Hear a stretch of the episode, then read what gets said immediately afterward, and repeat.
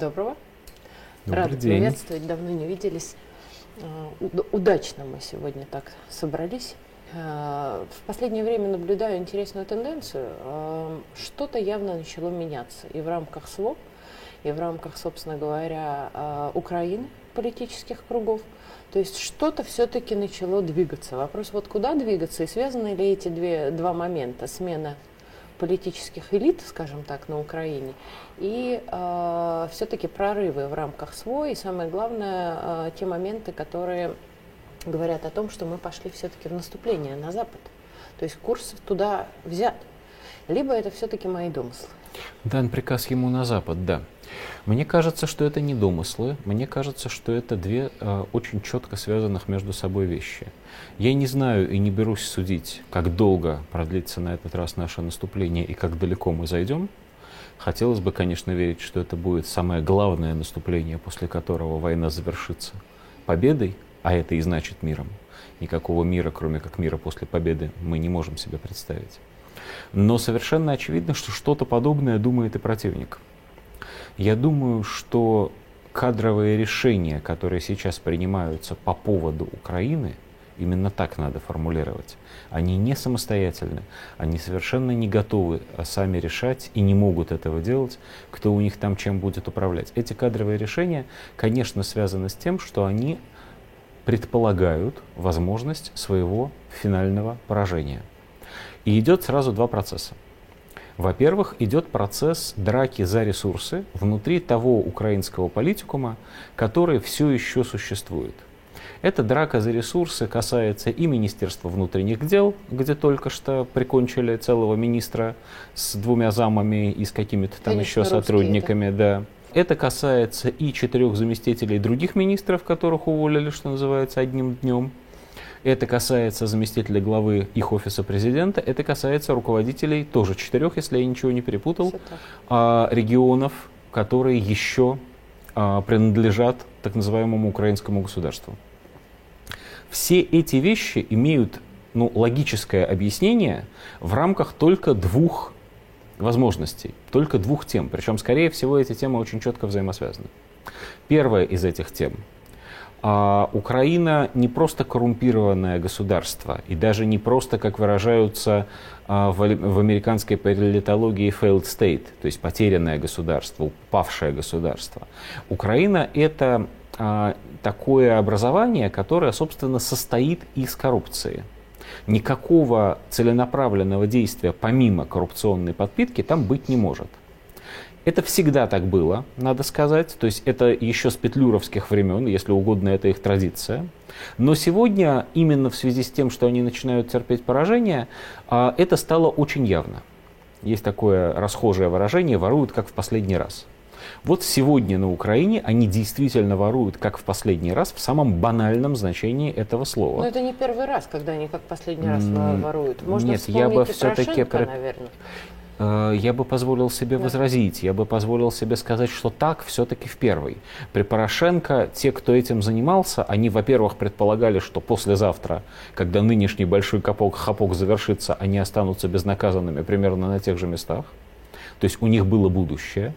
Это во-первых. А во-вторых, они разбазаривали в основном все-таки ресурсы, которые принадлежали самой Украине. То есть если при Порошенко, ну, например, торговали запчастями к танкам, то это были танки, которые остались у них от Киевского особого военного округа, было известно их количество, это была старая советская военная техника. Они ее действительно радостно продавали чуть ли не по всему цивилизованному, точнее, как раз наоборот, не очень цивилизованному миру, А вот, где там шли всякие локальные войны, не очень сильно это скрывали и так далее.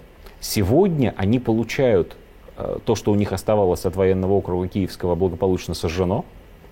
Я недавно видел а, такую очень интересную выкладку, не готов э, с точностью до цифры ее приводить, потому что мало ли что. Но, в общем, подсчитано, что полностью все запасы а, вот этого Киевского военного округа, все, что было произведено с тех пор на самой Украине, включая эти знаменитые оплоты, и все, что мог дать Варшавский договор Украине, за исключением единственной страны бывшего Варшавского договора под названием Венгрия, кончилось все. Нету этих танков и этих самолетов. То, что у них есть сейчас, возможно только поставками прямыми поставками из коренных, так сказать, стран НАТО. Это очень важно. Но и то, чем они сейчас торгуют – а надо сказать, что еще с довоенного периода их несколько раз обвиняли в том, что полученная от Запада военная техника очень быстро в масштабе от 20 до 80 процентов по разным позициям оказывается на мировом черном рынке. И с началом активных боевых действий в феврале это, эти проценты не изменились. Что-то оказывается у преступников, скажем, в Германии, но это речь идет, скорее всего, о стрелковом оружии. Что-то всплывает в Африке, там уже потяжелее. Вот. Что-то даже всплывает в странах, которым в самом деле нужна ПВО. То есть это уже и про ракеты речь идет. В чем же разница? Разница в том, что сейчас это все может закончиться. Вот лафа это. А это значит, что для последнего хапка нужно расставить по местам каких-то более нужных людей, чем те, которые стояли там еще вчера. Но это одна сторона проблемы. Причем это именно проблема. Не надо себя так сказать, льстить надеждой, что нам от этого воевать будет проще. Не будет, потому что поставят им достаточно. Ну, во всяком случае, постараются. Вот.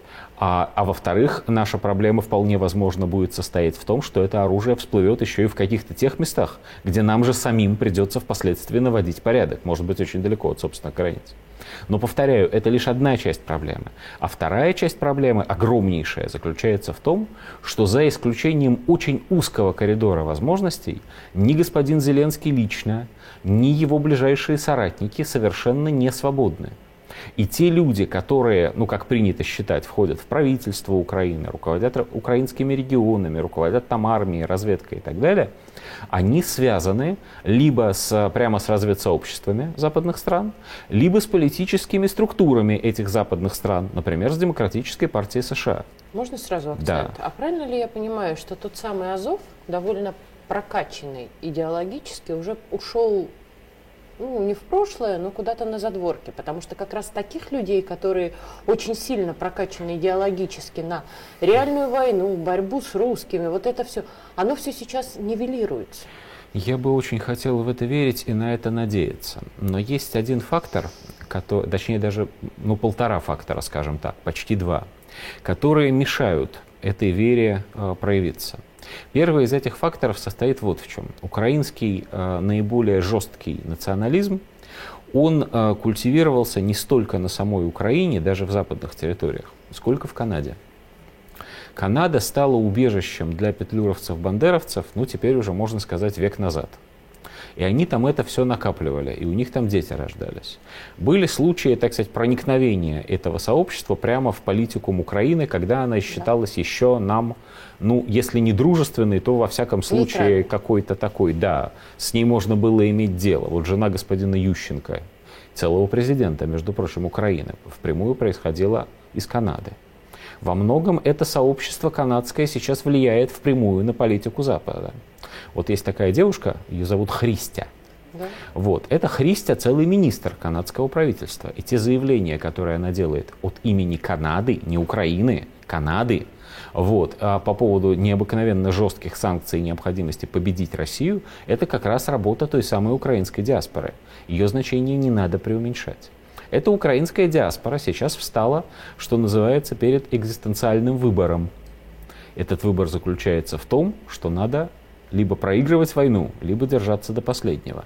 Вот они будут держаться. А вторая часть, вот те полфактора, заключается в том, что Азов-то он, конечно, Азов, и его вроде как перебили, рассеяли но есть же еще тероборона совсем западных регионов, например, но Тернополя, например, с, Иваново-Франковска. Свяжется с воровством. С воровством-то это как раз понятно, как свяжется. Будем убегать, заберем с собой все, что сумеем, и, а что не сумеем, что гвоздями прибито, все равно оторвем и унесем. Я уж прошу прощения за просторечие, но они иначе, правда, не умеют. Не это вот делать. знаешь, как из серии. Все советские карикатуры по поводу украинских националистов, над которыми мы сами хихикали думали, когда были школьниками в 80-е годы, потому что ну не может же быть так, ну это чересчур, ну, пере, ну перегнули палку. Оказалось, что это все чистая правда. Вот эти все оборванные страшные люди, значит, в шапках этих с длинными хвостами и с, э, в заднем кармане непременно гетманская булава, вот эти люди на самом деле такие, они на самом деле существуют. Они только и ждали возможности для своего исторического реванша. Рывка, да. И вот мы столкнулись с ними. Спасибо большое, извини. Спасибо, да. Чуть-чуть не успели.